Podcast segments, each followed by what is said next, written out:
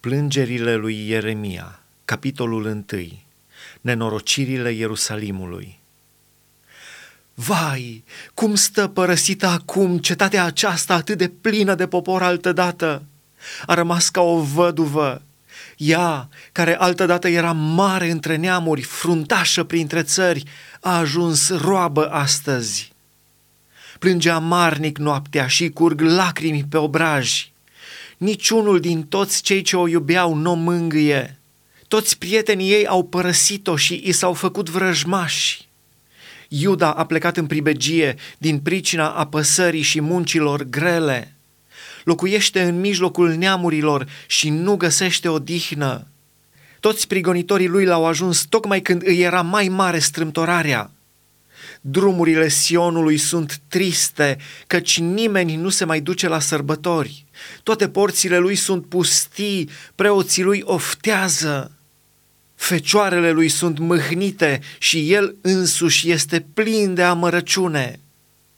Asupritorii lui sar biruitori, vrăjmașii lui sunt mulțumiți, căci Domnul l-a smerit din pricina mulțimii păcatelor lui. Copiii lui au mers în robie înaintea asupritorului. S-a dus de la fica Sionului toată podoaba ei. Căpetenile ei au ajuns ca niște cerbi care nu găsesc pășune și merg fără putere înaintea celui ce-i gonește. În zilele necazului și ticăloșiei lui, Ierusalimul își aduce aminte de toate bunătățile de care a avut parte din zilele străbune – când a căzut poporul lui în mâna asupritorului, nimeni nu i-a venit în ajutor, iar vrăjmașii se uitau la el și râdeau de prăbușirea lui.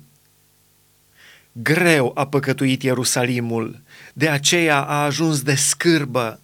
Toți cei ce îl prețuiau îl disprețuiesc acum văzându-i goliciunea și el însuși se întoarce în altă parte și oftează. Necurăția stălipită de poala hainei lui și nu se gândea la sfârșitul său a căzut greu de tot. Nimeni nu-l mângâie. Vezi-mi ticăloșia, Doamne, căci iată ce semeț este vrăjmașul. Asupritorul a întins mâna la tot ce avea el mai scump, ba încă a văzut cum în locașul lui cel sfânt au intrat neamurile, cărora tu le poruncisei să nu intre în adunarea ta. Tot poporul lui caută pâine suspinând și-au dat lucrurile scumpe pe hrană numai ca să-și țină viața. Uită-te, Doamne, și privește cât de înjosit sunt. O, voi care treceți pe lângă mine, priviți și vedeți dacă este vreo durere ca durerea mea, ca durerea cu care m-a lovit Domnul în ziua mâniei lui aprinse. Mi-a zvârlit de sus în oase un foc care le arde.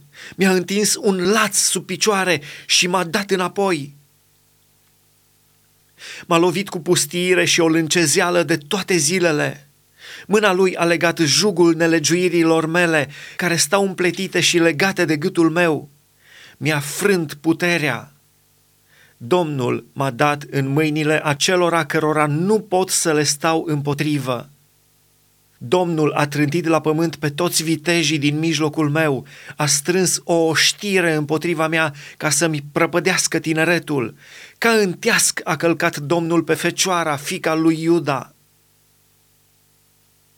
De aceea plâng, îmi varsă lacrimi ochii, căci s-a depărtat de la mine cel ce trebuia să mă mângâie, cel ce trebuia să-mi învioreze viața. Fiii mei sunt zdrobiți, căci vrăjmașul a biruit. Sionul întinde mâinile rugător și nimeni nu-l mângâie. Domnul a trimis împotriva lui Iacov de jur împrejur vrăjmași. Ierusalimul a ajuns de bat jocură în mijlocul lor. Domnul este drept, căci m-am răzvrătit împotriva poruncilor lui. Ascultați, toate popoarele, și vedeți-mi durerea.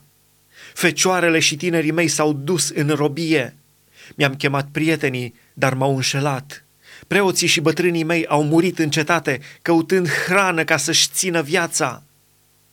Doamne, uită-te la necazul meu, lăuntrul meu fierbe, mi s-a întors inima în mine, căci am fost neascultător. Afară, sabia m-a lăsat fără copii, în casă, moartea. M-au auzit suspinând, dar nimeni nu m-a mângâiat. Toți vrăjmașii mei, când au aflat de nenorocirea mea, s-au bucurat că tu ai adus-o. Dar vei aduce, vei vesti ziua, când și ei vor fi ca mine. Adu toată răutatea lor înaintea ta și fă cum mi-ai făcut mie pentru toate fără de legile mele. Căci suspinurile mele sunt multe și inima îmi este bolnavă.